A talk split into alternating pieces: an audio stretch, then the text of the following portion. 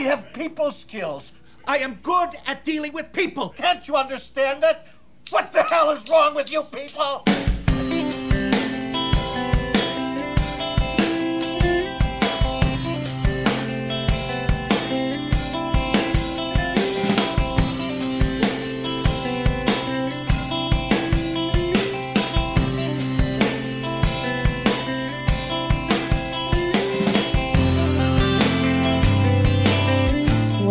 Tofu dinner. All right, so yeah, I'm here with uh, Jen, uh, and she teaches. Uh, what grades do you teach? I teach fourth. This is my second year in fourth, and I spent seven years in third grade. Oh, did why did you finally graduate third grade and now you go to I know. Like, I get this a lot because I didn't know when I made the change that apparently it's um it's a South Park thing, but I didn't know this. So I actually changed my I changed sites and grade levels. do you like get paid more uh, the higher the grade goes, or We all are on like a like a schedule or like a you know so depending on how much experience you have and how many credits you have, eh, you know, and every year we get like a little bit of a bump. So you're on this like schedule. So we all get paid a different amount, but like a person with my same experience and same credentialing and same time in the district would get paid the same amount, but there's so many variables involved in that. And no, we don't get paid any more as a high school teacher, middle school teacher, or elementary school teacher that I'm aware of. really? So K through twelve, it's all. I mean, all things being the same, you know, like it's the same base, like kind of pay. Yeah. Oh, shit. Um, and then depending on what your schooling is, which you know, you have different schooling depending on what you're teaching. Oh, like if you're pulling a master's, you can probably kind of like. I see. I see. Pro- there's. I can't imagine there'd be too much of a difference. But do you see a noticeable difference between third and fourth grade? Um, not quite yet. I feel like it's too early to tell. I chose the worst possible time to change grade levels because um, it was I changed sites and grade levels right after the pandemic and we went back in person. So like all these fourth graders didn't really know how to be in school anymore. Oh, So there was a huge like this is only my second year in in a grade and you usually have to have, at least this is my theory, you have to have at least like two years in a grade to kind of get a good understanding of what they're like. But I changed schools too. So dim- different demographic and different grade level, but like a lot of the kids have to relearn or had to relearn how to be back in school. So last year was rough. Yeah, just so like both the students and the teacher just going in cold and blind, relearning everything. Oh man, we thought that we had it under control. we didn't at all. Um, all right, so we got some questions from uh, listeners and other people about Jen and her teaching career. First question is why did you choose this career and what in your life led you to it? Okay, so um as a teenager, I meandered around not really knowing what I was going to do with my life. Like I was very wishy-washy, which I think most like 18-year-olds are like. I was 17 when I went to college and I thought that I was going to go into the Navy and I changed my mind last minute and then I went to school for I found a college for nursing and then I changed my mind again and wanted to go into clinical psychology.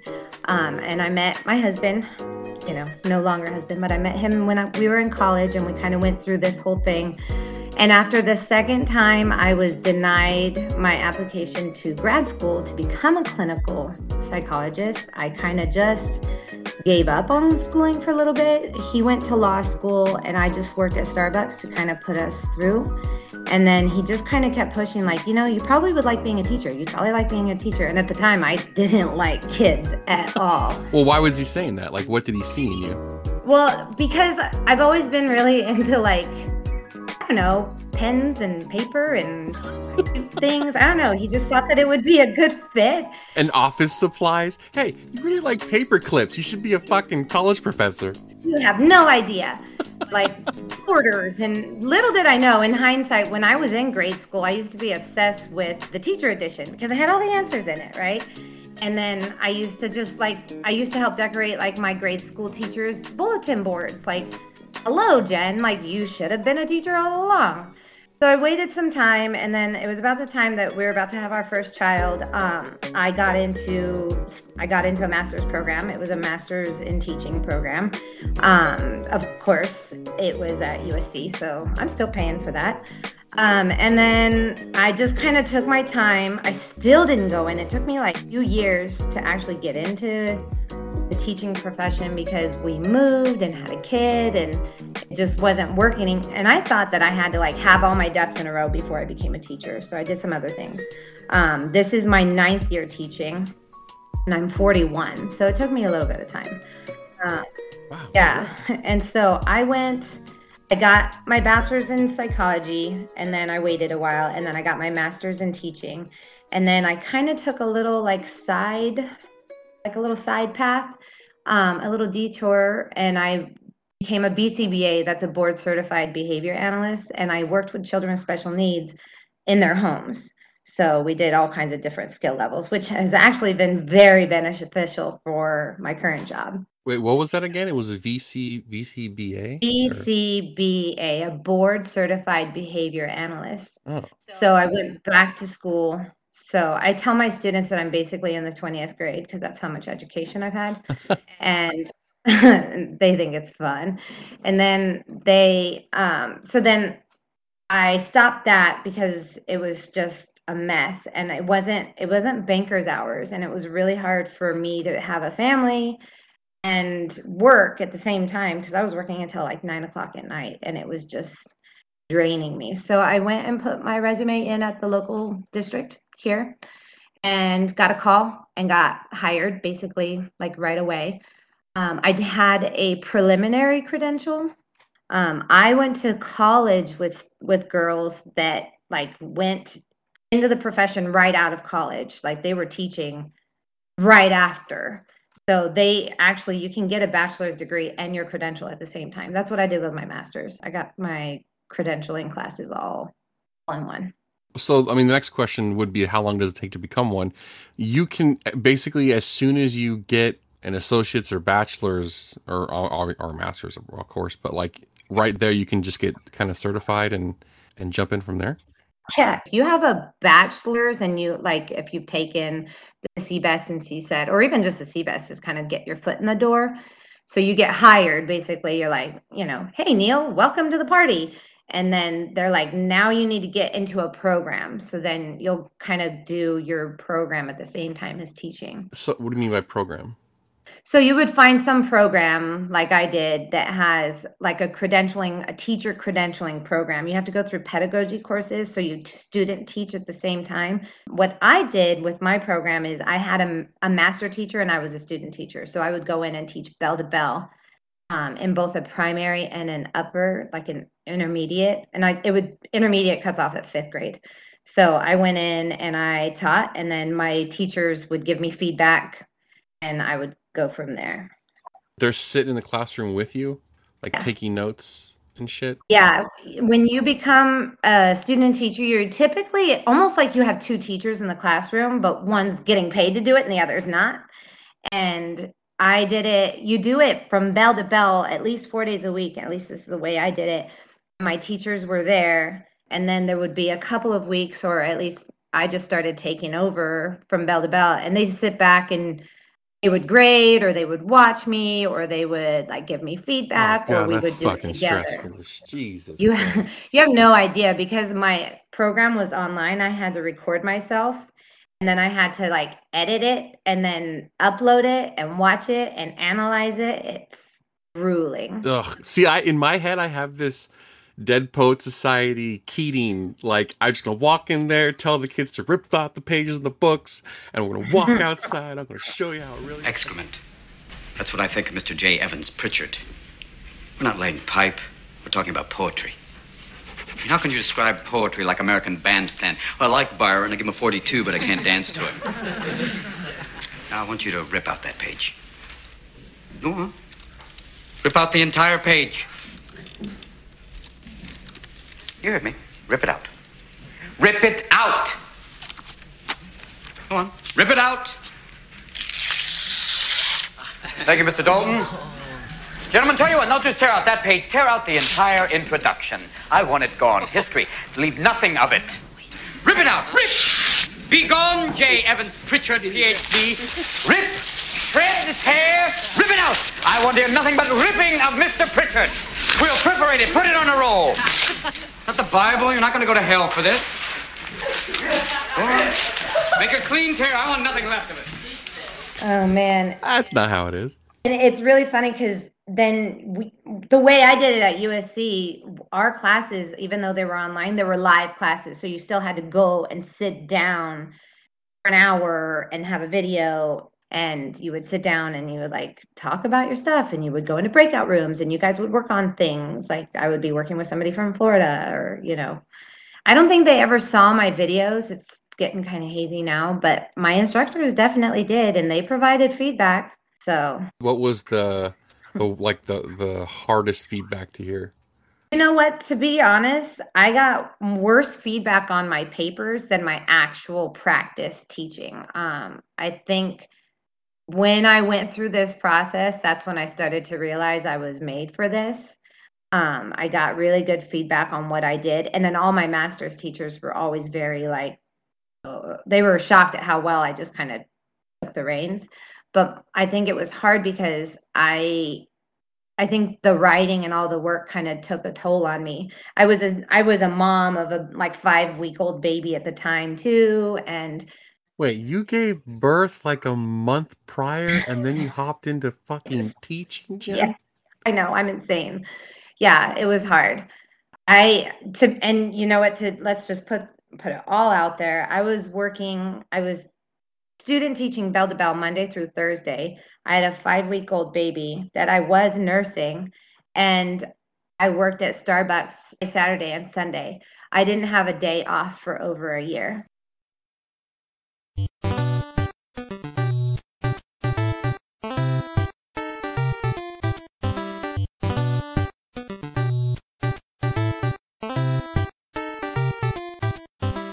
Let me ask you a question. Okay. So, okay. You know those times where like teachers out of nowhere they're like, "Okay, kids, today we're just going to fucking play heads up 7 up for 55, goddamn it." Is that is it like you're fucking hungover or you just had a, a bad day or a bad night? Is is that what that really is about? You know, it really depends. A long time ago, like almost three years ago, I I was drinking heavily. So yes, sometimes there were there were hungover days, or there would be like a day when I just couldn't handle it. And like, but I, I quit drinking. I take better care of myself. I make sure I go to bed a little earlier, but I'm older now, right? So mm-hmm. I'm a little more responsible.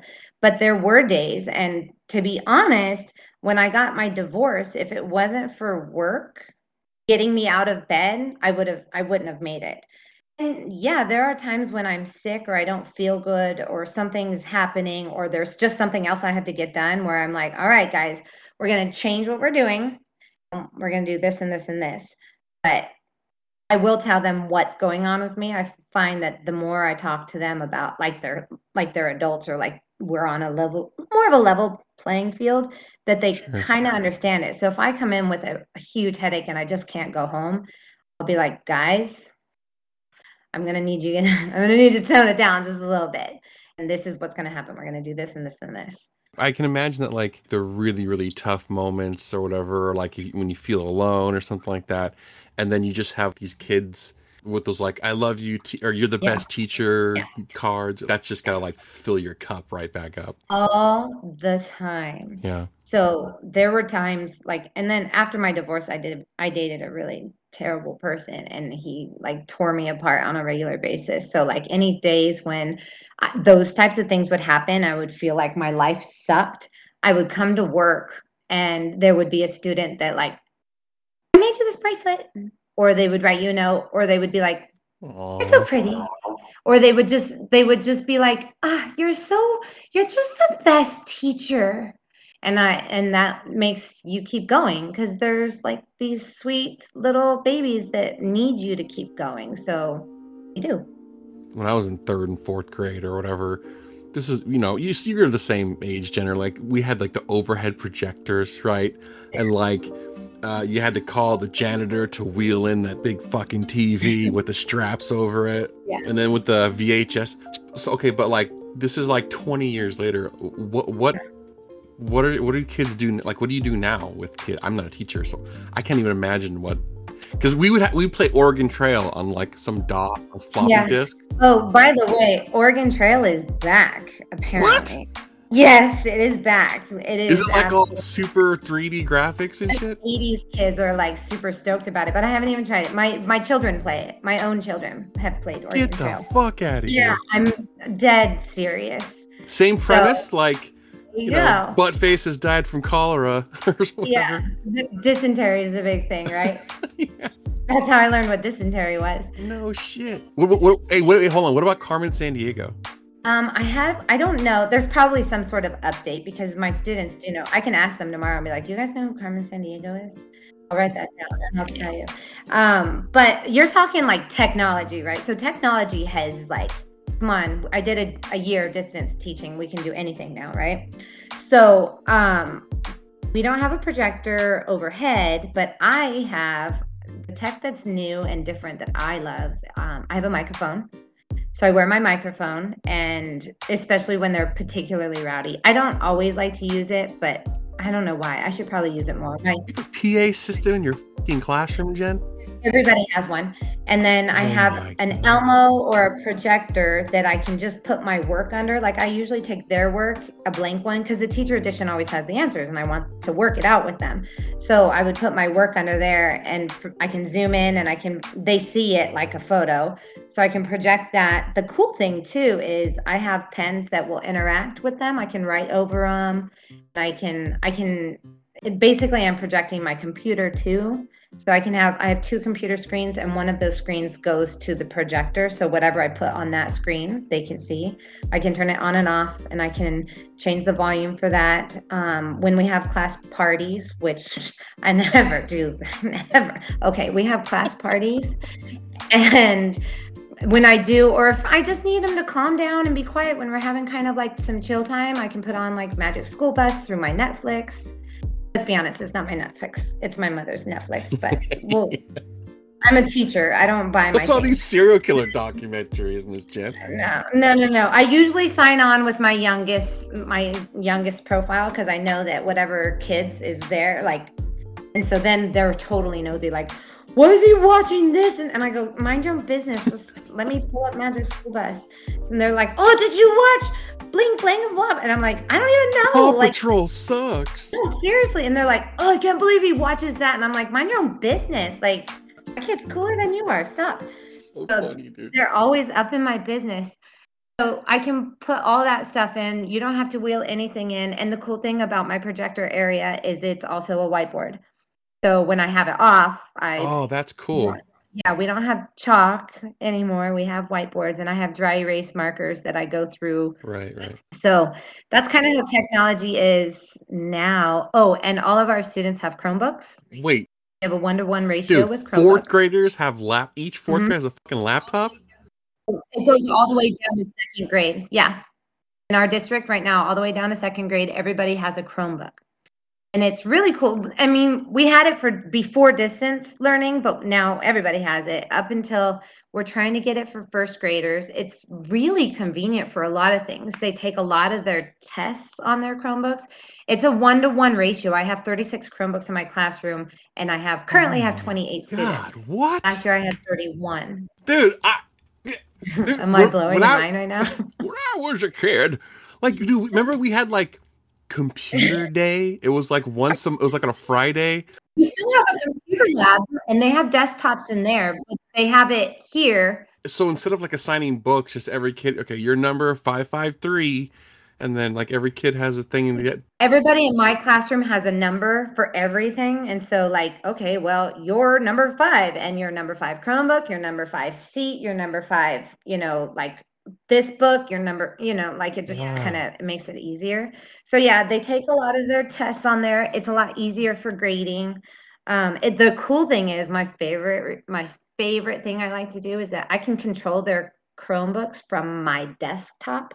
So I can push out links that we need to go to. I can also turn I can pause all of their screens or I can pause each screen individually. So if somebody's on a website that they shouldn't be on, I'll shut it down and they get really upset. I can also close their tabs. Yeah, yeah, yeah. So if they're in the middle of a bunch of stuff, I can close their tabs cool, down. man. I mean, like, like I, I know, like, I'm, I know that technology because that's how I, I help my customers. I literally just virtual in, but I, but I did not know that Yeah. teachers could do that and or do do that right now with with third and fourth graders. Like, that's crazy, dude. It's awesome. And my my son actually has a Chromebook, not in the classroom because he's in middle school. He takes it home. So he go brings his Chromebook to every class and then he brings it home and he works on it from home. So anybody from middle school up, and at the end of the year he returns it. So, do kids have backpacks or books or lockers anymore? They all have backpacks. They take them to and from school. My son doesn't have a locker at in middle school, so his Chromebook goes in his backpack everywhere. But but they don't check out any books anymore, do they?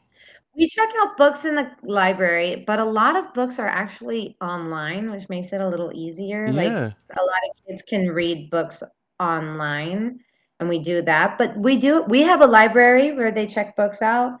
The only thing they don't take home is like my textbooks that we ca- we don't write in because we have consumable textbooks, and then we have like the hard books, and those hmm. ones stay. Like uh, yeah, those ones have to stay, and I have to use them every year. But the consumables eventually they take them home, and that would get your whole that would get your whole textbook ripping. You know, it, that would meet that need because we get to tear papers out of these books and they take them home. That's where they get their homework or practice pages. So Damn, man. So so the so there's no more like, okay, class, I'll be right back. I'm going to the office to like the copy machine to print this up and then like hand them out and no, I okay. A, I have a printer in my classroom, wow. and B, I can't leave my classroom Oh. not with children in there. Liability issue.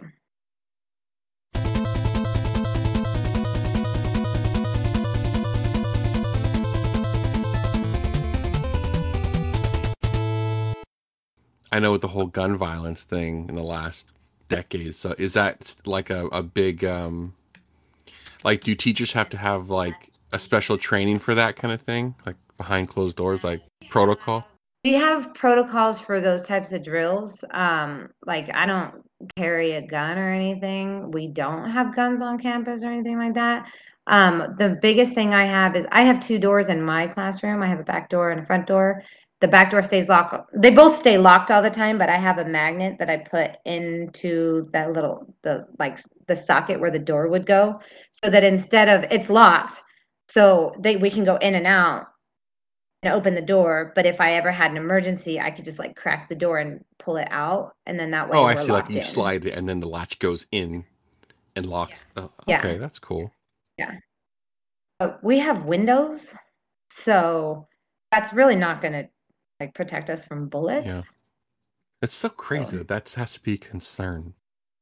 When we were in high school, that's when Columbine happened. So Yeah, yeah. yeah, I mean, But the thing is, back then, that was such a crazy anomaly that it was big news, yeah, and it was it's it was. But like nowadays, it's like, oh, it's a Tuesday, you know? Tuesday, what happened in what happened in Texas? And you know, like Right. That's just something we know happens. And I actually, it really sucks because I do have these conversations with my students because obviously I'm super bossy and I talk very loud and I'm, I tell them like I'm, you know, That's why I can't imagine you needed a mic. You'd be surprised. So then I've told them, I always tell them in the beginning of the year, look, like if my demeanor changes in a point where you are alarmed, you need to follow directions the first time as if your life depended on it because it probably does.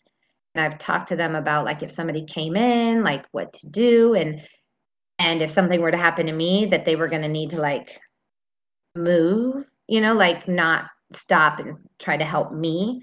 That like what would probably happen is I was a, I would probably attempt to get them out of the classroom before I left the classroom.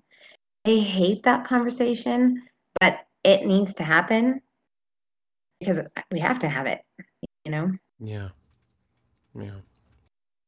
Uh, what would your advice be for someone who's indecisive about choosing between teaching middle school versus elementary? Well, actually, first let's kind of let's let's do the parameters. What's the grade or age difference between elementary and middle school?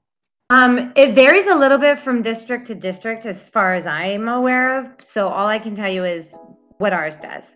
So from TK, that's transitional kindergarten, from TK to fifth, that's elementary school. Okay. So we have seven grade levels in our at our school. And then after that, they go to six, seven, eight for middle school, and then 9, 10, 11, 12 for high school. Gotcha. Now, okay. when they leave me, like I have one class that I hang out with six hours a day, right? They're the same kids for every subject. I just have one group of kids. And then when they go to middle school, they get seven teachers, and then each one is like somewhat under an hour, and you get one subject. So if I were teaching middle school, the difference would be I would get about 120 students, 120, 130 students, but I would only get them for about an hour a day. So you have to be really precise on your teaching and you would teach one subject typically, unless you like did art and history, you know, like depending on what you're doing. Yeah. But you would have, and then you would have a different set of class, like a different set of kids for every period. So the difference would be like you're a math teacher, you're an English teacher, you're a history teacher. That's what you do. Um, yeah. I have spoken to middle school and high school teachers who do that, and they're like, oh, yeah, by the end of the day, my lessons were great. The beginning is where it was a problem. but for me, like my students, it's kind of nice because I can switch it around. I teach them English, I teach them math and science and art and PE. We do it all. So, the I I like it because they're little. And I like it because I get to know them very well. When they go to middle school, at least, at least this is my personal mama experience, it's a little less personal because they only have your kid or you would only have your student for like an hour. That doesn't give you a whole lot of time to build a really good rapport with them. So for me, I'm a very personal person. Like I really want to get to know my students and then we have a good bond and like we have common goals. And then that way, like if math doesn't work at 8 a.m., then I can move it to 10 because it's the same kids. Um, now, as far as being indecisive, like I could go and teach middle school, but by the time I've been in that setting for two years, I had better go get my credential for that. Right now, I have a general, like a multiple subject credential. So that's only for elementary school. I could change trajectories and go that way, but I would have to go back to school in order to remain permanent and do that. I'm already permanent and I've had my credential for almost 10 years um, and i don't i don't really want to change it anyway but that would be the difference um, and some people who teach high school and middle school, they love it, clearly. You get older kiddos. But before I decided to teach, I decided I wanted to get them before they did drugs or each other. So, yeah, before the damage. Beforehand, they're still sweet and cute, and they believe in you. They, I believe in them, and they believe I'm magic. I mean, I am, but they do. They know I'm magic. so they're just I don't know. That's my jam. They're my people. But I do know people that teach the older grades that that's their people. Um, I've talked to high school teachers who have said like, "Oh, I love talking to my students about like they're dating or." And that stuff gives me such anxiety. And then like they get into trouble or they, I don't know, they're too um, in the middle for me. Yeah, they're, they're they're in the middle of the storm it's a weird age. Like my 12 year old is currently at that age, and I couldn't dream of being surrounded by 130 of them. No thanks. I have 28 students that I know very well, and we just we vibe. Like we are in that classroom and we get each other, and we have good days and bad days, but they're mine and they're mine all year um, that kind of leads to some tears at the end of the year because we don't want to let each other go. But that's also right. that you're doing a, yeah. you're doing something well. See, like I, I remember that tonal shift from being going from like elementary to whatever to middle school, like because you had homeroom back way Yeah. back. Where They call it advisory now. They have that, yeah. what is it called now? My son has an advisory period. It's his first period. So it's kind of like where they take attendance and they kind of make sure they give you your schedule and all that jazz. Yeah, okay, advisory. So like our like it would be Miss Opendahl or Miss Bucknam or Miss Sakamoto or something like that. Yeah. And then the big change came was like you said to where it suddenly we have six blocks or whatever it's called Mhm. now, periods, and then you just one teacher at a time. And the thing is that like you're totally right in terms of it does get a little more impersonal, but what ends up happening is especially around high school, you kind of mentally assign a homeroom teacher. Like you, you just you whatever teacher you just like, like Mr. Johnson, or Mr. Roberts, or Mrs. Wood, or whatever Green. You kind of make that teacher your favorite in your head, and he or she becomes your homeroom teacher, and you go to him or her for advice anyway. That's your person, you know, like somebody that you mesh well with. Like, Yeah, yeah. like you meant like Mrs. Wood was my person. Like I she taught me English and she was my homeroom teacher, right? So that was like my that was my my that was our base, you know. But I am their base now. It's interesting how like how you were saying that for the the the older kids how their lessons go from rough in the morning and then over the next six classes they kind of like slowly shape the lessons to what by the time it's like period six it's just it's snapping all the fat is cut out of it Then they're like you're a pro by the end of the day. Whereas I get one chance to teach that lesson. And if I screw it up, I gotta come back the next day and be like, well, let's try this instead. But like I teach one lesson. I ne- never teach the same lesson.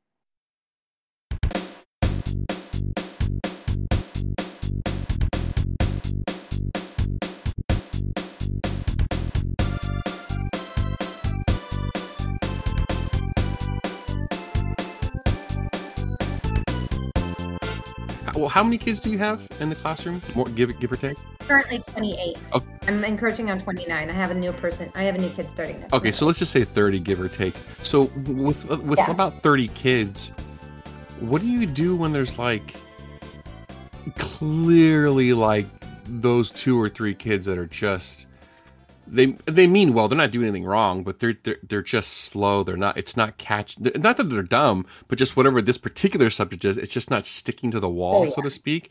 Like how do you get those slow ones to catch up So to the other 25 it doesn't always happen. Like they don't always catch up that year.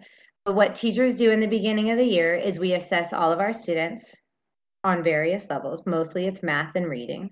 And then that kind of gives you a good like snapshot of okay here's your high kids here are your medium kids and here are your low kids. And those kids that are low we need to go back like for me they have five years of schooling right? So I need to go back and say, all right, what happened in the past? I need to talk to their past teacher and we need to run some tests. And then we start interventions and we talk to parents and we get them involved. We we do screenings to see like is there a learning disability? Is there you know, like are they dyslexic? So you literally do research outside out and, and off hours. We use we do a little bit of that, but we usually do it as a team. At least that's my been my experience at the both both of the schools that I've worked at. Whereas we meet on a grade level every week, so our kids will go to a computer library counseling rotation for 90 minutes, and that gives us as a grade level team time to talk with our principal and our projects coordinator about like okay concerns we have and then we put in an intervention in place. So we separate we put all of our kids in for the whole grade level and then we split them up. So 30 minutes a day we do an intervention time. So we can either intervene or enrich. So the kids that are on track they get some sort of enrichment. So if they understand their multiplication they're going to use multiplication in like a deeper way. And the other kids that didn't get that lesson we're going to reteach it. And then we also retest them to see if it worked and if it didn't, and there's no Oh. response to that intervention, then we call in parents, we have meetings, we screen them for any disabilities. Wait, you retest that specific student? We reteach our group. Oh, so if I'll have a group okay. of 10, and then we'll see growth or not growth. then they can get an IEP. So then they get like RSP support. That's a resource specialist. So they're in special education, but they're not in a special education room, a classroom. They're with me, but they get pulled out for extra help. So if like Johnny can't multiply, then he goes goes and practices that. Or if he doesn't know his his letter sounds, then he'll go to mm-hmm. his RSP teacher for that. So depending on what the kid needs, we kind of need to change our instruction for that. And that's our time to do it. And then, you know, then there's other courses of action like retention, which only in extreme cases have I seen that work. And then there's interventions like, you know, and sometimes if you see growth, if you see growth out of a kid, like there, there's like hope, you know, so you would keep doing what you're doing and then if we're not seeing any growth then you know you you talk because there's so many things that could be going on with a kid. We got to be involved with their parents their family their past teachers us as a grade level. Like there's a, a lot to it. So if they it depends on which direction. Each kid is different. So it sounds like that's adjust. another benefit to teaching uh, elementary versus middle school or high school is that your age group the lesson plans seem far less rigid and gives you gives you more flexibility to kind of like you know customize or, or or mold your lesson to like how the kids are doing and feeling. Whereas you know by the time you're in high school it's like this is what we're fucking doing today. You're either on the parade float or you're not. You either do it or you don't. Right get right. an F or what? Like that's pretty much it with me, the cool thing is like we could get some stuff done, or I could put like science on the back burner for the day and like pull some kids aside that yeah, bombed nice, a test. And, and so I'll sit and be like, okay, well, let's try this property. Let's, I want to see you work it. Where did you go wrong? And I'll make them do it in front of me and I'll kind of guide them and provide appropriate scaffolding. And then when it comes, then I'll have them like, that's a little reteach moment.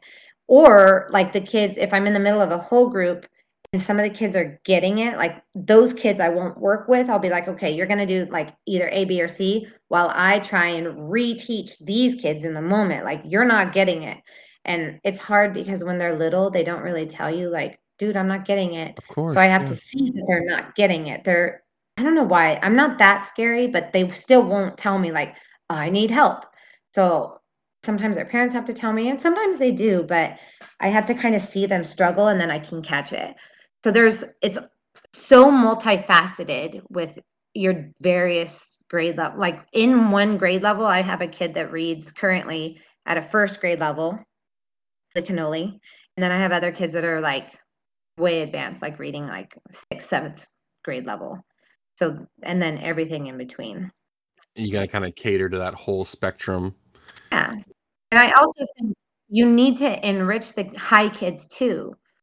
So you know instead of just letting them sit there and do nothing like i have to get creative in like giving them like an extracurricular activity or more responsibility in the classroom because i don't think just letting them sit there and not do anything is a good option either. So i have to be juggling. What about like i skipped grades at the recommendation of teachers. Mm-hmm. I, I wish i didn't.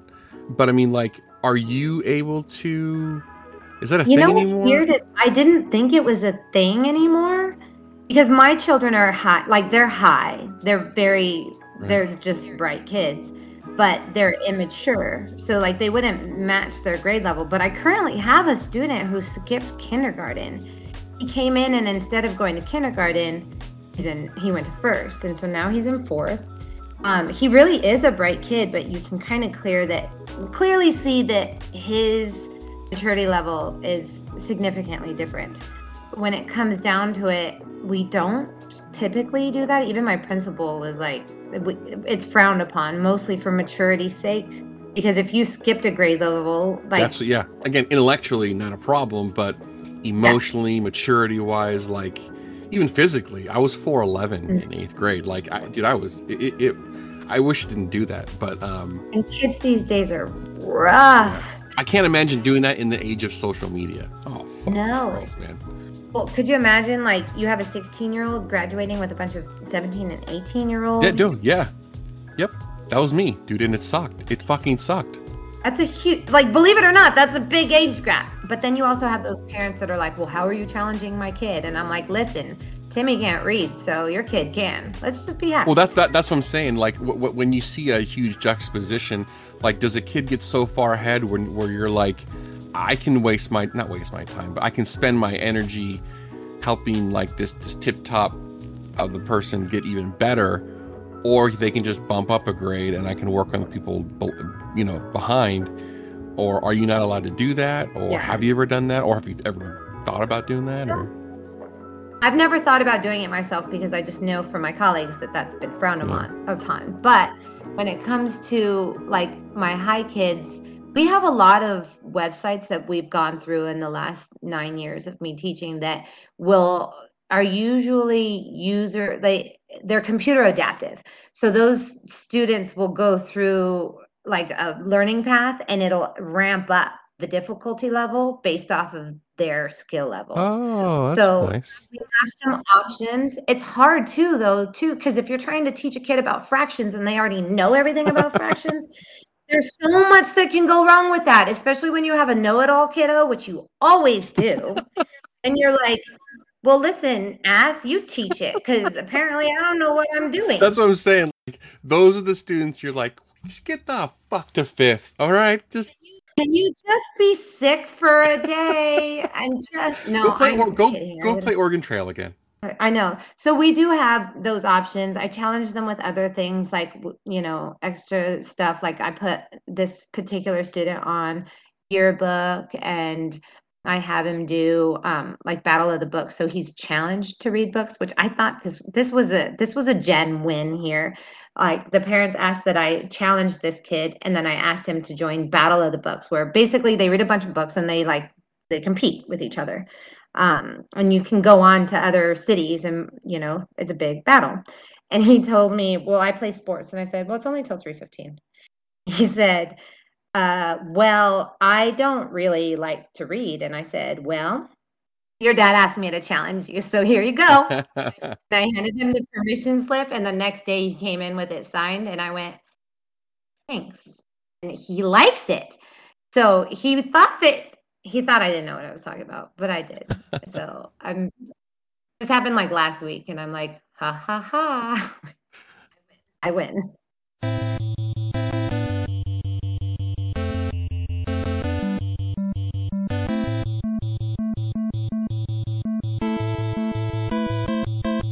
what do you do with kids that were like you see abuse that happened, or you can kind of sense it, or they say something about it? You know? Oh, that's not at all what I thought you were going to ask. Um, so we're mandated reporters.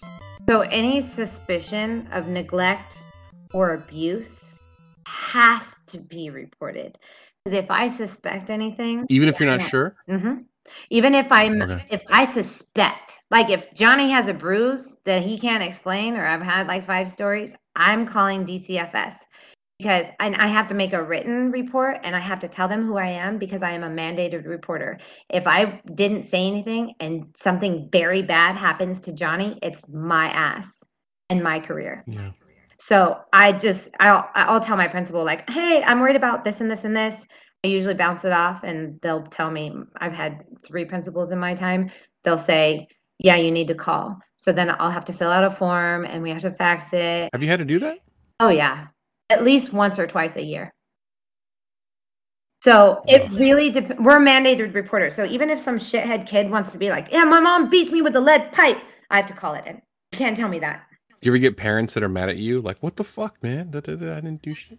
I did actually have that happen a couple of years ago where DCFS, it's Department of Family and Child Services, I've had them actually put my name and I think like it was supposed to be anonymous, but somehow the, the parent found out. And it wasn't that I actually thought something was happening, but I had to call. And so they did a visit and somehow instead of they usually send me a letter to the school, but they sent me a letter to the to the house and that that mom was livid. I'm lucky that nothing happened from that, but it could have. Like, what if mom was mad and she came after me? You know, like she could have. I mean, did you have to talk to the mom? Like, hey, man, I'm just doing my job. Yeah. Yeah. Actually, I think my principal handled it because I was freaked out Yeah, man. big time. And and That's why it's supposed to be anonymous. yeah, exactly. So it's hard because I'm not anonymous when I call. And I do know by experience that anybody can call in a welfare check or some concern. But as a mandated reporter, I have to do a formal report. So we do a mandatory child abuse training every year. Every year. Like updated protocols and stuff. hmm And then we have to sign documentation. Like it's kind of tedious because I've done it enough, you know, and it's also like that's the worst part, you know, like thinking about this kind of stuff, but then it kind of teaches you what signs to look for. And then like we they always tell us when in doubt, report it. Yeah. If you have anything whatsoever, like, oh, my mom never feeds me dinner, I'm calling. Like I have to. Dude, you know how many Netflix specials I've watched where just no one reported because they didn't believe the kid or they thought that they thought the kid was exaggerating, and I you're couldn't like, imagine. why not just better safe than sorry? I couldn't imagine because A, I love my job. And B, if that baby is in danger and something happened, that's on your conscience. Like Dude, forever. Yep. I couldn't. And I it takes me about a week to fall in love with my children, like my students, and after that, they're mine. so if anybody wants to fight with them or do any like I'm very protective.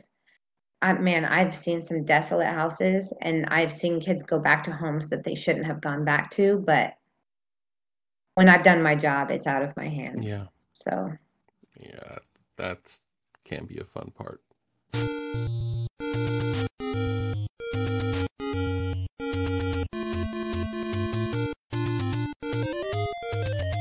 So this one was from Oh yeah, okay. Um so uh, it's no secret that teachers are undervalued and underpaid. How do you handle burnout and exhaustion? um summer? I just bottle it up for 10 months. I have no idea. Um, it I think it varies for everybody and depending on the time of year. So summertime, I disappear and I don't want to talk school about forever. Um, and I just bank on that time to kind of get lost. Um, but I feel like in any job, you have to have some sort of self care regimen, and that works for you. For Jen, it could be, and like I don't drink anymore, but like it used to be a lot of drinking, um, mostly to handle all those kids. It's funny because sometimes parents will bring you alcohol as a gift. And I've had to tell my parents now, like, don't bring me any of that because it'll just waste your money. I don't drink that. Um, but for me, like, I work out and I cook and I chillax with my kids and watch some TV, um, play music, long showers, contemplating my life's decisions, you know.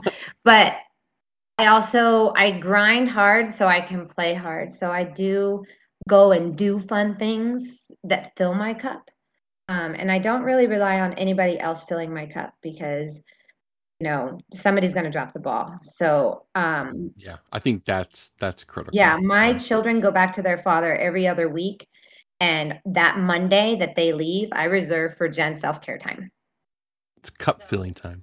It's my time. Like I've I've tried to. I've had people go like, "Oh, well, do you want to do dinner?" And I'm like, "No." I mean, I do, but I can't. It's Jen self care day, and it's happens every other Monday. And I just I come home, and I may or may not work out, but I cook and I zone out. Like it's don't out. I mean, it'll be social media. It could be a movie. It could be playing with my cats, drawing, whatever. Painting. Yeah, anything that just really. Sometimes it's going to bed early. dude yeah i you know and, and I, think that's healthy like uh, uh, you know to like you know this block is just for me and no one is allowed to break through that You'd be surprised how much people hate that too. And you're like, no, no, no. yeah they get offended Yeah, because you're putting yourself first. Yeah. But I I cannot and I can't rely on anybody else to fill that cup. And sometimes just being away from children in general, just because I have kids and then I work with kids. And so and then more adult time, we don't get a whole lot of time because it's like at recess or at lunch, and we only get a 45 minute lunch, or we only get a few minutes after school. So we talk really fast and we're like, "Oh, hey, how was your day?" And then we're gonna do this, and it's it's a lot because we don't talk to adults. I'm surrounded by children all day, every day. So anytime I get a chance to interact with grown-ups, that's also very rewarding. And having because I'm I'm explaining the Yeah. way I talk all day long, and to have to be able to talk to a grown-up that understands what I'm saying without me saying like, "Do you know what facetious means?" You know, like they give you that look and you're like, oh, you guys don't know what conservation is. Okay, let's go back. I constantly have to dumb down your vernacular. Yeah, Just- constantly. But it makes theirs better. So it's for the greater good and it's pretty cool. But in order to have an actual adult conversation is pro- and I'm an, a huge extrovert, so interacting with adults is good for me, but there's still got to be that chill time. And sometimes I'll reserve weekends where I put up my blackout curtains and I I'm purposely in bed all day Yep. because I don't get as much rest during the week. Um, what has been the best and worst days on your job? That's a really hard question. I think out of all the questions, like I I can't think of one. For either one? Best or worst? No, so here's the thing. There's always there's so much that happens in a school day that it could be good or bad or just nothing. So it all and it all overflows. So I've thought about my worst days and a lot of them were tainted by personal stuff. You know, I came to work empty, you know, and it got pulled up by students. And then I've been come to work like, yeah, let's get going. And then something really bad happens, or I've had to change everything, or my students were terrible, or, you know, like there could be any number of variables that would affect my day. But a lot of times, my personal stuff or even my relationship with colleagues, like my grown up relationship, is what is impacting my day. But I've got these like 28 fourth graders that look at me with these big eyes, like, oh, I got to put whatever's bugging me like on the shelf and do this and focus with them. And it changes it. Like it changes my day. And I don't put all the pressure on them to change my day, but it just happens. I think the days that I had that were the hardest, I was going through a lot of stuff personally, and my son was also in third grade when I was teaching third grade at my school. Um, Ugh. I think those we had some hard times because we got into fights. He wasn't in my class, but we had gotten into fights, or he was breaking rules, and we were fighting, you know. And then it, that was hard. I think that the year my son was in third grade at the same time, Did you have to like be teacher Jen instead of mom Jen? I had to turn the mom thing off. And my good, my good, good, good. I call her my work wife because we started at the same school at the same time, and we worked together for about five years. And she left that school, and I I ended up leaving it just two years ago. But we still talk. But she was his second grade teacher, and we were fighting about something ridiculous. And she's like, Jen, I got it. You go. And I went, okay. So like my village came in and like took care of it. So I didn't have to be mom or teacher. Um, and then I think when I have students that misbehave, the thing is, like, I'm really good at behavior management when it comes to my class. So I may have a kid that just completely flips my day upside down because he's so difficult. But I find that early on in the year, if I work with that and I kind of like rule with that iron fist, like, no, this is my classroom and this is not how it's going to happen. So I can remember, particularly last year, I had to call a mom. Actually, I tried to send a kid to the office, which I never do. I always handle my behavior problems, but he wouldn't leave. And he was giant. So I couldn't like pick him up like a first grader, right? So he wouldn't leave. And then I called my principal and she came and he he still wouldn't come. So she left and she calls me and goes, his mom's going to knock on the back door and then he'll go home. And I said, okay. So I hear like this big pound on my door and she walks in and goes, get up, get up, get up. And I went, he got up and walked out the door. And I, I was like, bye, see you tomorrow. um, I think my hardest years mostly were behavior issues. And on a one-on-one basis, these kids are not they're not evil. They're just rowdy, you know? They're just kids. Yeah, they're just kids. Dude, it would be fucking creepy if you were teaching third graders and they were perfectly like children of the corn behaved. Like that would be Right. terrifying. Right. It would weird me out. But sometimes, and you know what? I think the best days I've had were when kids catch me off guard. And there was, there have been times when I've had to like just kind of step outside the classroom just to kind of get my composure because I'm either laughing or ticked off. Or I'll like be, I'll be facing my whiteboard and somebody will do something. And it's already happened this year. And we're like eight weeks in. And I'll just turn and face my whiteboard and like put my head down and they know I'm smiling. They just know. They know. Like I can't help it. And that's why I know I'm doing what I should be doing because if I can find joy even when some kid's being an asshole, like okay. Now, th- so how old how old are third graders, fourth graders? That's uh seven? No. Eight, nine, ten. So third third grade's typically eight and nine year olds and fourth grade is typically nine and ten, but depending on the off. That means kids from when you started to teach are now 18. They were babies. So so Yeah. so now so do like do you have like 18, 19 year olds going, "Hey, remember me?" Like anything like that? Um, so I have okay, so every year there's always one or two that just sticks with you. You can't help that. I have a student that remembers my birthday. Actually, I think she forgot last week. I better email her. She emailed me for the last eight years on my birthday without fail. She's a senior in high school now. Um, but yeah, they come back to me. I, I'll end up knowing their parents, or I'll know. Uh, I'll get their sibling in my class, so that'll happen, and that's really fun. Um, but right now it's weird too because like I'll I'll be Facebook friends with their parents and I'll see them post pictures of them and they're they don't I can't even recognize them. It's weird because I don't look different, but they do. That yeah. Well, yeah, I mean going from 8 to 18 is just a monumental jump. Yeah. Yeah. A lot, right? So they will they'll see me and most of the time like at this point I did the math, I'm roughly at about 200 students that I've taught. So if I see them, I usually know who it is, but teachers master the art of like hi honey or hey how are you? Like we don't say their names because there's so many names and i don't want to offend them and not know their name. And then after they leave i'm like oh that was Right. aiden. Like you know like then i put it together. So i mean it's weird too because i'm good friends with some of their parents and like we have we're a small town. So i'll be out shopping and i'll hear like like there's footprints running after me and it's terrifying. And then i turn around and it's two of like two kids like they just jump me like they're hugging me. And i'm like Aw. hi guys. Like it's it's really cool. And then when my son plays baseball i have students it's weird. I have students on every single field per age group that i've taught at some point.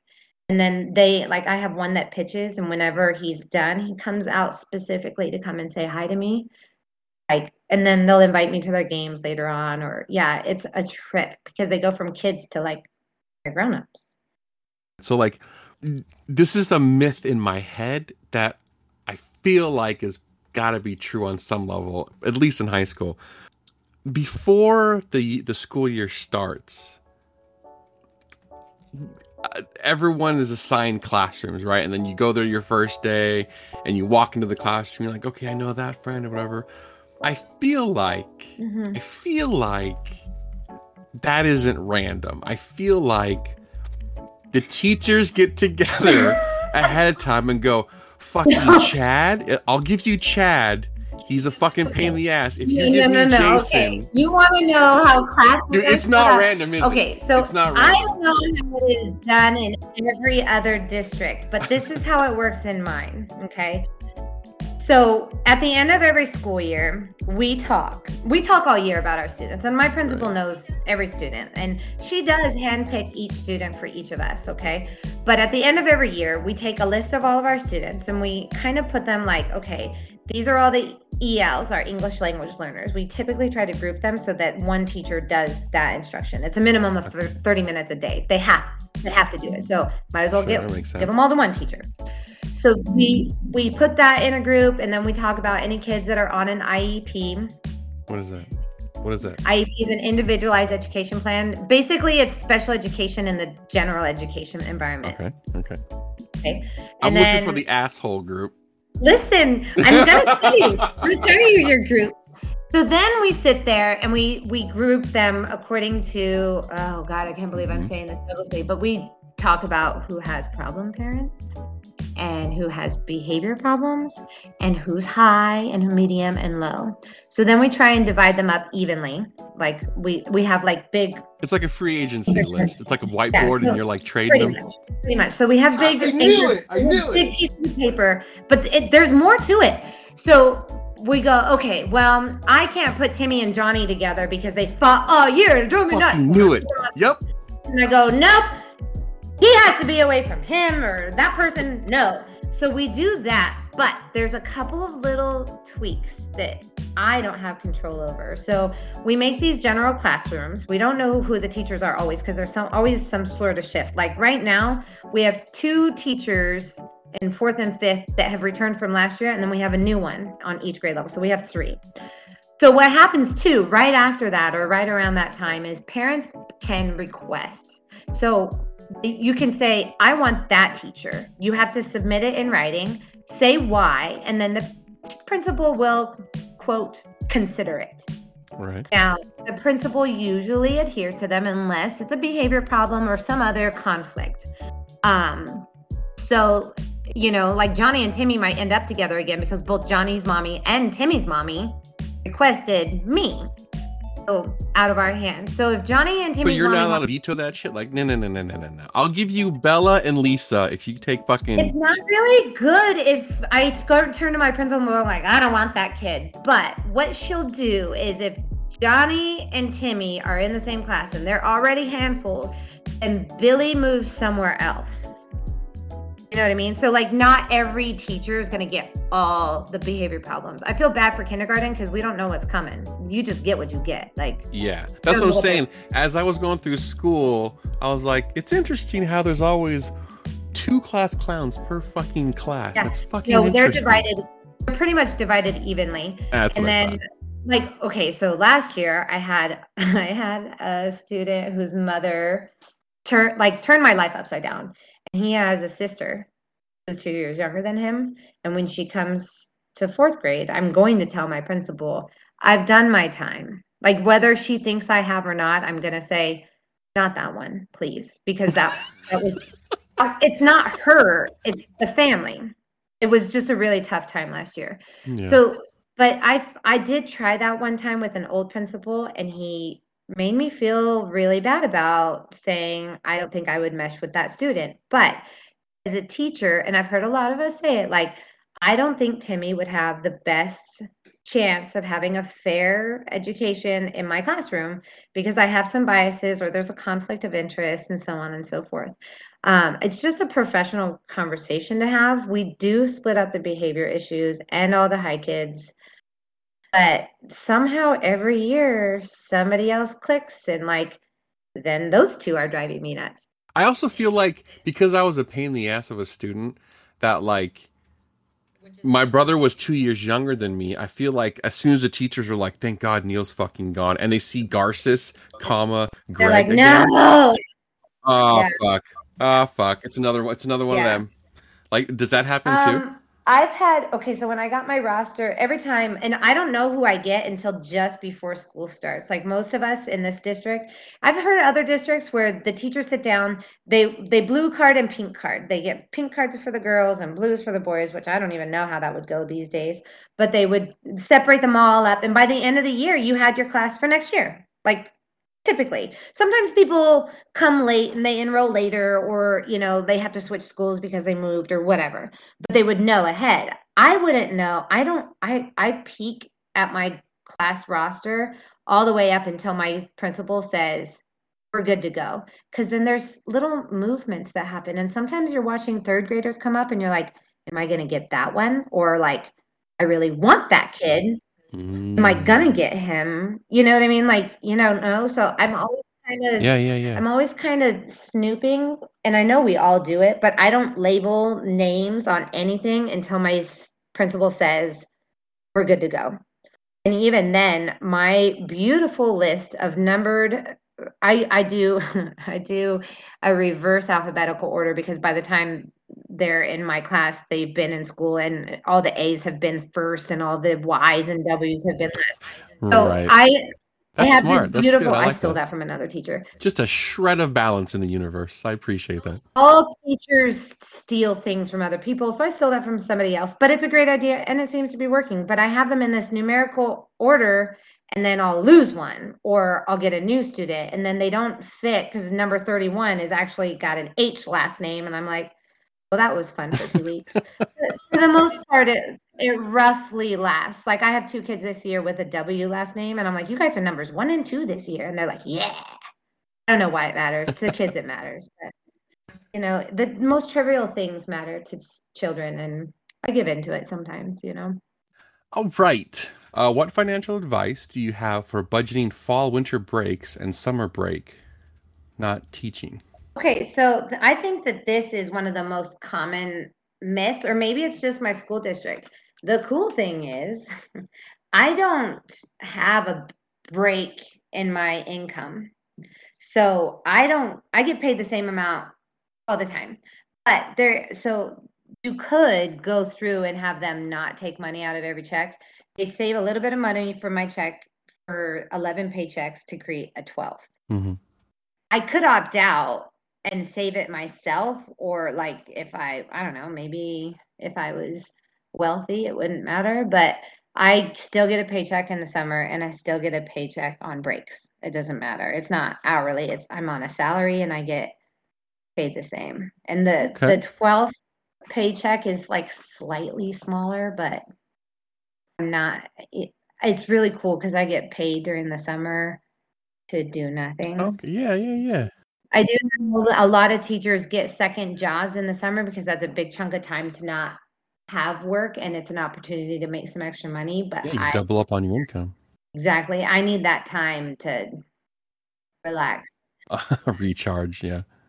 The idea that you get paid on the summer, like it seems like a cool perk. I mean, it is a cool perk, but um, you know, I dated a Yeah. teacher and like I, I mean, I heard stories, but seeing it firsthand and just even helping her grade papers, which you know, wasn't exactly ethical, but I was fucking astounded at how much like work you do off the clock.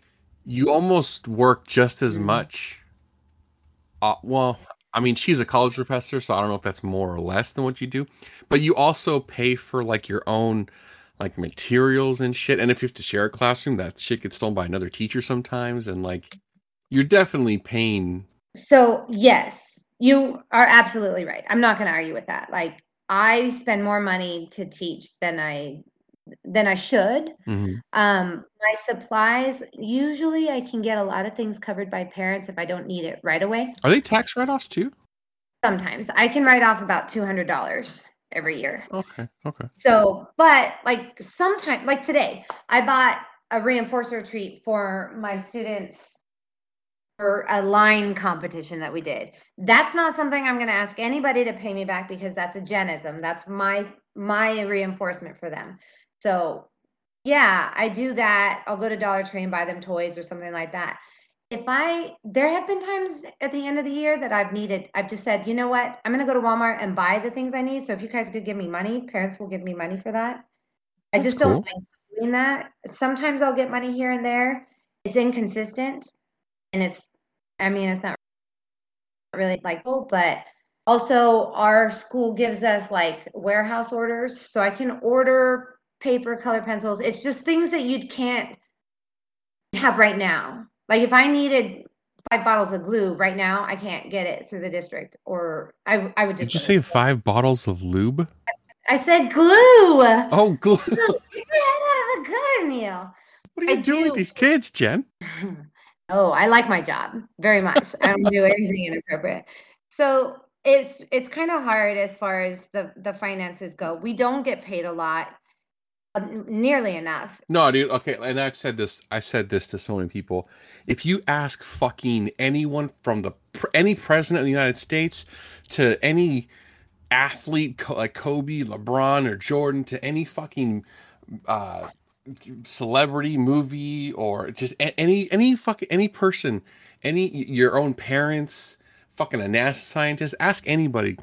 Ask them to name their top 3 or 5 heroes of their life. There there will always be a fucking teacher or two yeah. on that list or sometimes at, at the top or all of them mm-hmm. teachers are always always at the list of of your heroes at some fucking point yeah like and i think that's a huge fucking litmus test for how critical they are. Well, and there's a huge teacher shortage too, and we're not getting paid enough to deal with the bullshit that we're dealing with these days. So it's like, oh god, there's fewer yeah. of us, and they don't pay us. Is it because of the pandemic thing or something else? Uh, yeah, I think a lot of it is the pandemic. A lot of teachers retired after the bullshit of having to go through the technology. Think about like older teachers who are stuck in their ways, and then you have to do all this new stuff. Right. How do I? How do I the zooms? Is it on? Is your computer? Yes, my computer's on. Okay. Who's Earl? That's a URL. Just fucking click it. on a whole, we get paid crap, and everybody knows it.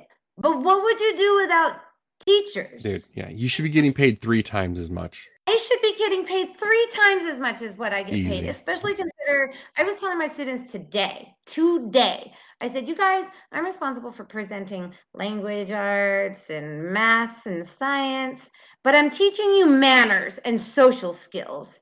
That's not what my credential is in. My credential is a multiple subject teaching credential. I know how to teach you guys these things, and yet here I'm t- teaching you how to tie your shoe and how to be nice to each other and how to keep your desk clean. These are skills that not getting. If they don't get it from me, they're not going to get it. So I have to do it. It makes my life easier. It makes them better people. But honest to God, all they have to do is pay us more money.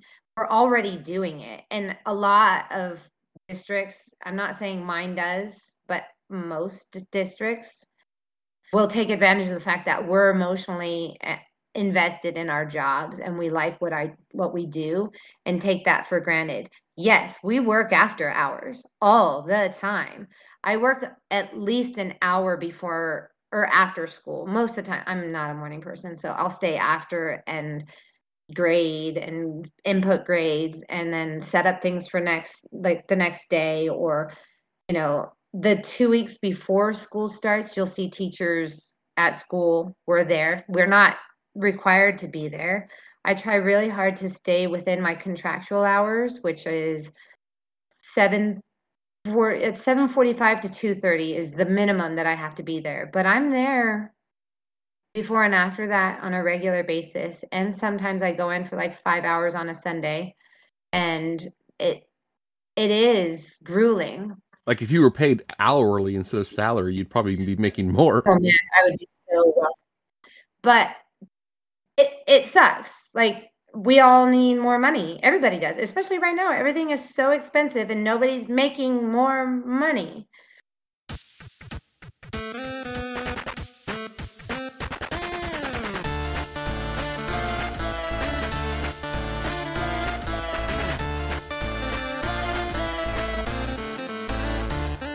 What, what do you say to like this current narrative that uh, teachers today are are trying to force gender, sex, uh, like they're trying to tell boys to be girls or what i recently found out is that it's against ed code to call an individual not by the name they want to go by. Like it's against ours. Like i cannot like if timmy suddenly decides that he wants to go by matilda he is now matilda right but when it comes to that stuff, like by the time I have them, they don't really know a whole lot about gender stuff. They have some sense about it, but luckily I don't I don't have to touch on that stuff. But it's against ed code to be able to like to to talk, you know, to persuade that kind of stuff. But are, are you as a as an elementary or I guess elementary, yeah, like are you or have you heard or do you guys teach or do anything in terms of like uh, sexuality or gender or orientation no. right yeah. so the only thing that they get in elementary school at least in my area is they get a video about their reproductive organs and the changes they're about to incur in fifth grade so i don't even touch that and if they bring up like Where do babies? Oh no no no no! Not my jurisdiction.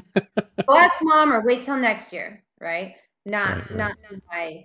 But there's a lot of that happening. I mean, it goes right along with everybody just assumes that nobody says the Pledge of Allegiance anymore. We say the Pledge of Allegiance in my classroom, and we have said it every single day Yeah. the last nine years. Well, I think what happens is, and this goes for the far left and the far right, is they'll they'll see one story of one place in like Ohio or one place in like Portland, and they'll be like, "See, this is what's happening to America," and you're like, This is "No, what teachers are doing these days. yeah." right? It's like, no, you're looking at one story from this one school in this one state and this one thing, and you're just thinking that's all. Yeah, if you think about it, like I adore my students, and most of us do. And if that's a very sensitive subject, like Literally. I'm gonna be sensitive to it. Like I am going to if and we actually I I just encountered this year, I have two we have two students uh, to my knowledge. One of them goes by they them, and one of them I thought was a boy, and I accidentally said he and the the Wait, you have a, a, a third grader that goes by they them. No. a fifth grader. We have recess together. And so the they they them corrected me and said, That's a girl when I thought that this was a boy. And I said, Honey, I'm sorry. I'll try better. I'll be better. You know, like, okay, if that if that's the case, I don't question it. They're trying to figure out who they are too. And I don't really think that's my business to tell them who they are or let them Yeah, you're in this weird middle ground where, like you said, it's not your business to enforce or or to ret- you, you- you're not allowed to reject their ideas, but you're also not allowed to like enforce someone else's Trigger, yeah, ideas. yeah. Yeah, But honestly, my rule and most of our rules as teachers is like just be kind to one another. I don't care if you are they, them, him, her. I don't care. Be a nice person. That's it. That's all. So it and then, you know, there's always teasing and like the bullying word that gets thrown around like just in general, don't be a dick. Like that's all I'm asking. Just don't be a dick don't be a dick to me don't be a dick to your peers just but you know everybody's going to fight at some point and kids do that a lot but and then they're picking on things and when it's like a sensitive i mean there's racial slurs that get thrown around in our grade schools because they're getting older kids are they have older siblings and stuff and that's it's hard you know? So you have to kind of treat each subject like each scenario differently but I haven't had a student myself that had some sort of gender difference, but I I mean, if I would handle it the same as if I had a kid that had, you know, ADHD or, you know, I have a girl that has a peanut allergy, you know, like okay, that's their circumstance and this kid has a mom that like can't get off meth. Like, okay, that's his circumstance and this person likes to go by they them, you know? And I'll work with it. I would never want to make my students uncomfortable because if they're uncomfortable with me in general, they don't want to learn from me. Kids won't learn from someone they don't like. So I have to be a really That's true. likable that's true. And that's my job, especially in the first month of school, is to just get them to like me. And then we can go from there. They want to listen to me and they like being around me. They want to, if they want to be around me, then they're going to learn stuff. Yeah, I, I think a, a lot of parents they don't understand, or they do, and they just they ignore the fact that you have professional boundaries. And I think that like if a kid says or does something that operates outside of those boundaries, you refusing to go outside the boundaries is not the same as you enforcing what they're saying or doing or condemning what they're you're, you're just like hey i'm a teacher and so this is my limits in terms of influence like i'm not going to tell them to do this or not to do this that's a you that's a parenting thing so fucking Yeah.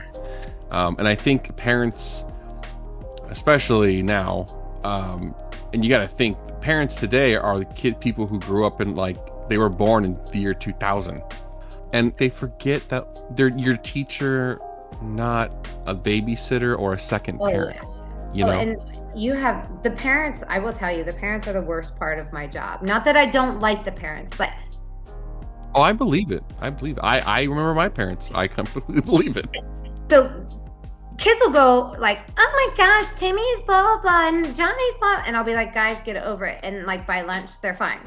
But parents won't let that stuff go, and then they call and complain to principals, and the principals have to. I would never be a principal because of all the crap that I see my principals have to go through.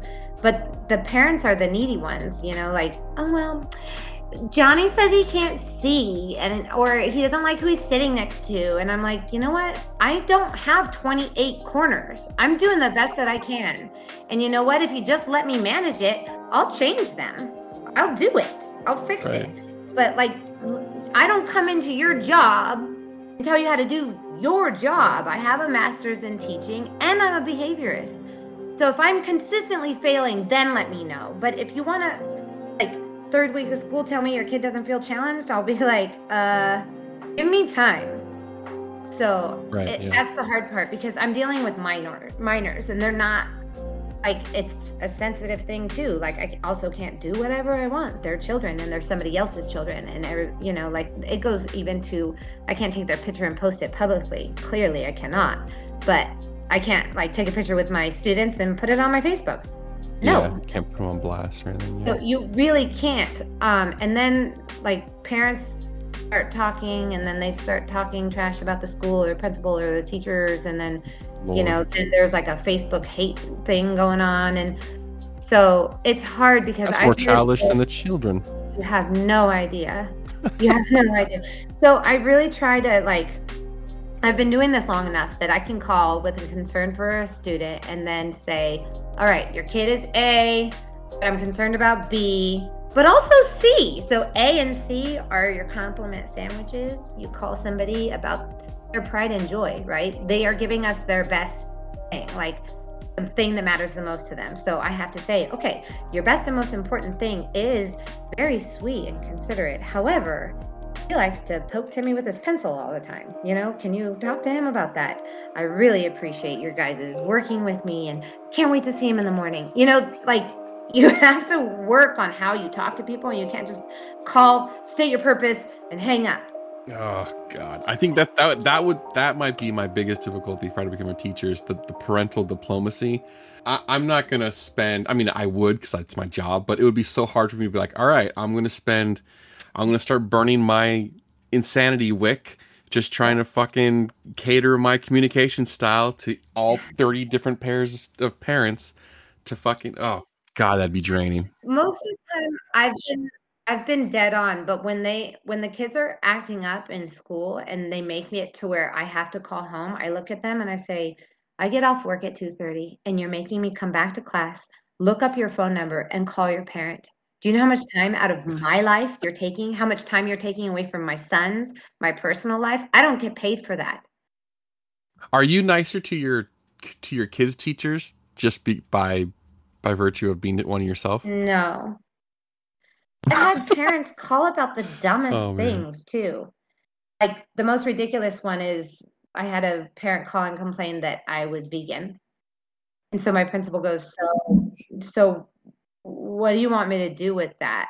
Like, because their kid wouldn't eat meat because they thought it was healthier because I didn't eat meat. And I only tell them that so that they don't feed me or try to feed me, right? Like moms like to cook make cookies and stuff like That's what I'm saying. They think that everything they just they just have it in their head that like you're not teaching you're trying to like influence their whole their their personal it's like fuck yeah, i don't exactly, give a fuck. Exactly. i got 30 kids this hour and 30 kids another hour 30 and have you seen my paychecks? Do you think i'm going to start investing my personal time to change timmy's fucking dietary? Get the fuck out of my face.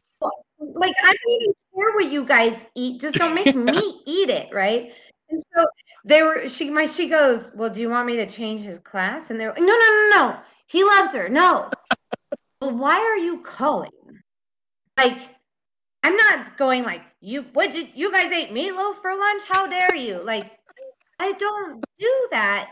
And then there's other things that kids will say stuff and bring it home. And then, like, they, it almost gets me in big fat trouble when I didn't do anything. Like, I'll say, okay, don't go home and tell your parents that all we did today was watch Magic School Bus. We did other things, right?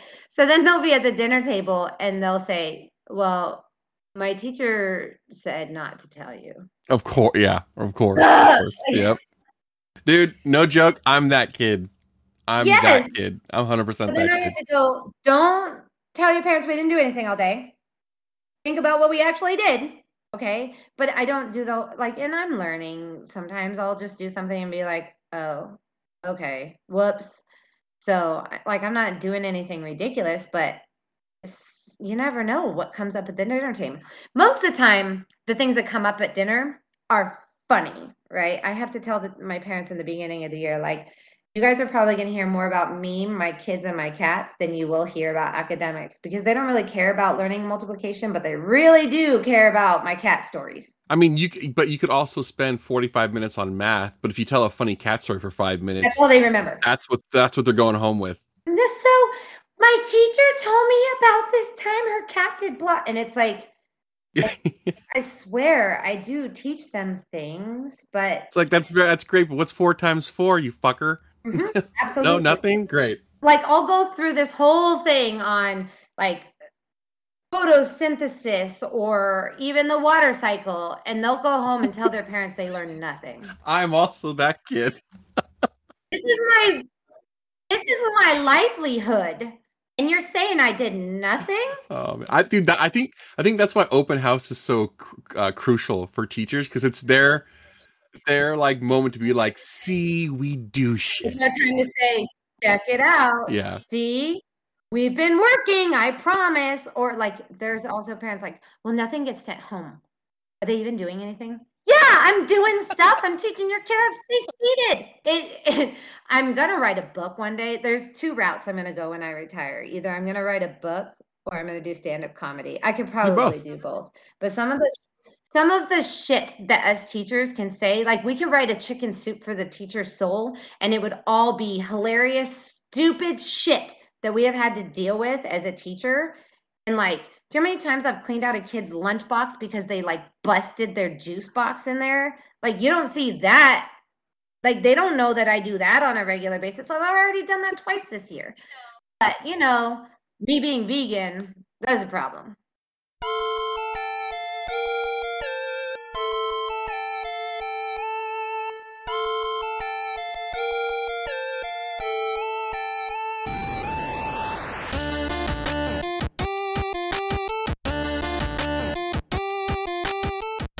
Um, what would your advice be for someone who is interested in teaching and wanted to go into it? I could just be an asshole and say, don't do it. But? Run. Don't do it. No, I love my job. I think I would recommend substituting to see if you even like you can kind of figure out what age you like. Um, and then you learn a lot about what to and not to do as a substitute.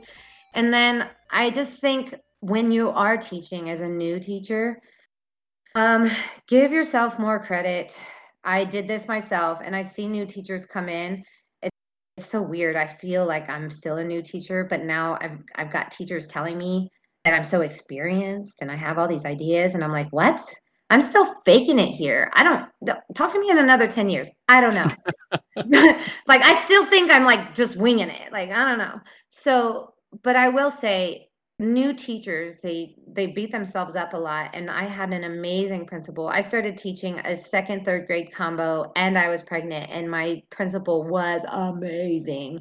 She told me i think you're doing a good job and they're all learning something so you're winning so i always tell new Oh, oh, really quick. All principals are ex teachers, right? That's how that has to go. no not all of them have to Really? No, um, you can go straight into being an admin, but you have to get a different credential to be a principal. I've been asked by my superintendent to be a, a principal before, and I'm like, I don't want to be the boss of adults. I want to be able to call somebody's mommy. I always figured a principal was just like a super, super, super, super ultra Jedi teacher. No, so sometimes they go through the ranks. They and we have other teachers called TOSAs. It's teacher on special assignment. They'll they'll do work at the district office, but no longer in the in the classroom. Um, but my very first principal was so amazing, and she told me like, "Hey, like they're learning something." I had two grades, and they did learn stuff that year. I don't know what they did, but they did. And she told me that I was doing a good job. So I just tell other new teachers like, give yourself some credit. You're starting with the same number of kids that you end every day, right? You haven't lost anybody. They're all alive. they're all healthy and they're learning stuff, right? Like even if you teach them, I love to teach. You'll you'll remember this. You know how we can when we were in grade school, we used to take our pencils and make it look like they were rubber pencils. Yeah, you just wobble it in front of you. So the first day of school, the first thing I teach them is how to make their pencils look like rubber. and I'm like, but I want to teach them something not academics, you know? So they learn something on the first day. They learn something every single day. I learned from them. And so new teachers don't give themselves enough credit. They really don't. And I think giving yourself some grace, I screw up all the time, all the time. I'm sure that there's something today that I should have that I should have done that I didn't, or you know, that I should have taught a lesson a different way. But the lessons pile on. They found their foundational skills. You can reteach at any time. And next year I can do it again and I can do it better. And then I have kids from last year that'll be like, wait, you're doing this now? I'll be like, yeah, I'm changing too, you know? So I think just man, new teachers are so hard on themselves because the first year of teaching is fucking brutal. It really is. I always figured like the faculty lounge was just like a World War II trauma tent, and it was just you're all just like slumped over with like those tinfoil blankets, like shaking a, a coffee cup. When we were in school, everybody was like smoking. Like I do you remember the teachers that smoked? You're like, oh man, Miss Smith, she smokes. You see her over there, you know. But the teachers' lounge is where the real material is because you see us like already angry about something that's happened and then that's when you get the most amount of curse words and you get the real right, meat yeah. of it you know we got the core of it all. Used, our old our old old school used to be our teachers lounge was right behind the like the office like right there so our receptionist constantly during our lunch which i'm loud and so are my colleagues she would constantly have to get up and close the door because we would be too loud and then as parents and people were coming in we're cackling over whatever.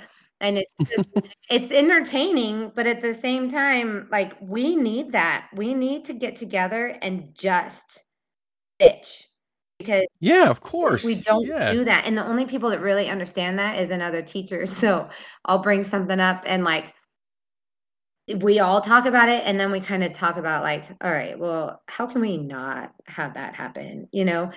Hey let me ask a question.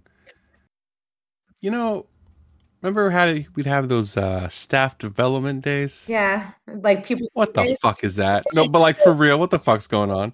Like do you, do you all just meet and drink somewhere? No like, what, no no no. so we didn't have that until um last year. What they used to do is they used to give us substitutes for those days and then we would go to training.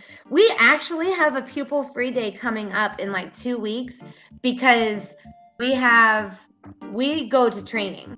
So you're actually training. You're not like just meeting at a bar or yes, something. they make us actually work on those days. Oh, I wish it was a bar. It'd be like, oh, let's go right. around in Jen's pool. We'll hang out. I thought it was a bullshit euphemism. Like, fuck kids day. I thought I used to think that pupil free. Okay, I want another one to, that I don't have to go to training. I want a day four or five a, a year where I can just go into work and not have students there. So I don't have to come in on a Sunday and prep or anything like that. But I don't have that time. It's kind of built into like our contract. But I want a day to come in and work from 7:45 to 2:30 in my classroom. You know how much shit I would get done? Like Oh my gosh, I would get so much stuff done. So just to recap and be clear, you as a teacher, your ideal day is a day without students. Is no kids. No kids. no, no, no, no. I do love my kids, but I need time to prepare for them. And honestly, it's like most trivial things. Like they'll be like, well, when I do this, it hurts. I'm like they're like poking on like part of their hand, and I'm like, then don't do that. Yeah. Um, what's been the biggest sacrifice you've had to make becoming and being a teacher? I could line up teachers for days, and I think the first thing that comes out of our mouth is um, our potty breaks. We don't get potty breaks. Like I have to go before school, at recess, at lunch, and after school. So I can't drink a lot of water during that time because if I need to go to the bathroom, heaven forbid I have tummy troubles, right? If I need to go to the bathroom, somebody has to watch my class. I can't just leave them. There's no way, no way. It's not Well, what about? Don't you have like five or ten minutes between each? Uh, or, am I, or am I thinking of high school? Uh, you're thinking middle school and high school. I have my kids like currently. I go and get them at eight, and I have them in my class with me until ten fifteen.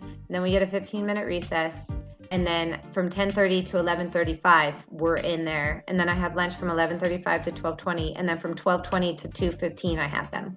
Gotcha. I don't I can't just like go potty. You can't raise your hand and go. Yeah. No. And the thing is, they can.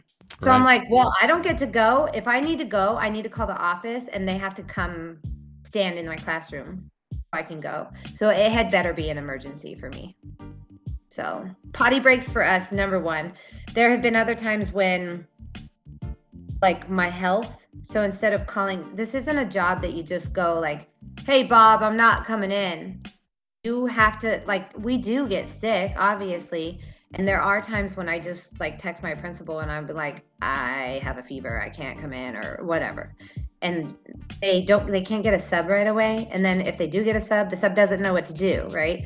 So instead of calling in sick, I go in because there is no replacement for me, even if I have a substitute. Which moves me to the, my next thing is when I try to take time off for a substitute, Today I was there until four o'clock planning for a substitute for half a day. That means I have to have everything planned out to a T. Okay, from eight to eight forty-five we're doing PE, and from and then this is what you have to do during PE. You have to leave specific instructions for a person who's never met your class, right? Really? You can't just be like, make sure they don't die for an hour. No. Or, No, they won't have anything to do with these kids. So we plan the lessons. I lay out worksheets. I, you know, I specific like I have a student that's really tough this year and he has a really hard time when I'm gone. So he I made arrangements for the school counselor to hang out with him while she's working. He can just come in to, and hang out with her. But I have left everything that they could possibly need plus some for them to have stuff. But if I took a week off, I planned for five days of subs. Two every minute was planned. I had five days of subs, and then it took me weeks to do all that planning. right, right. And that's not stuff I can do when I have my class. So before and after school, I'm typing out sub plans and making copies and labeling everything, making sure that there's very clear instructions on what to do every single day. I never thought about that. I figured it was just you guys had like a day to day book of stuff, and you just tell the sub, hey, go to page, have them read page, you know, 48. Oh, man. So if I called in tomorrow morning at six, I called my boss and said, "Yo, I'm barfing." She'll be like, "Oh no, okay, stay home. Let me know how it goes." But they don't have a sub, and my 30 students will be split up amongst anybody who wants to take them. I've taken some of my colleagues' kids. I do get paid more. I get paid a little bit more. Yeah, it's not a lot. Don't get too excited Oh, but I get paid more money for taking somebody else's kids, you know, because they would have paid a sub. So instead, they take that sub pay and split it amongst the stu- the people who took extra students. So, uh, last question. Do you think you'll just be a teacher? Like, this is it? You found your, your calling? You'll be a teacher Yeah, uh, until you I retire? I, it took me a while, so I just I don't really think I could do anything else. I've never had a job this long. Um, I I love my students, and I will tell you, I live for that aha moment when we work so hard and they finally understand something and they go, "Oh!" Like that That genuine light bulb click. huh and that that i live for and when that happens i just get that feeling in my in my body and i'm like i did that i did that and they come back and see me and they love me and i love them i know i talk a lot of shit about everything that i do and i know i get paid in crayons and i know that it's a hard job but i mean my anybody who knows me knows that i am a teacher that's part of who i am so it's not like I could just go to a bank and push around papers. Like it would just, it wouldn't be happy. I don't think I could do anything that didn't have meaning like this after doing this.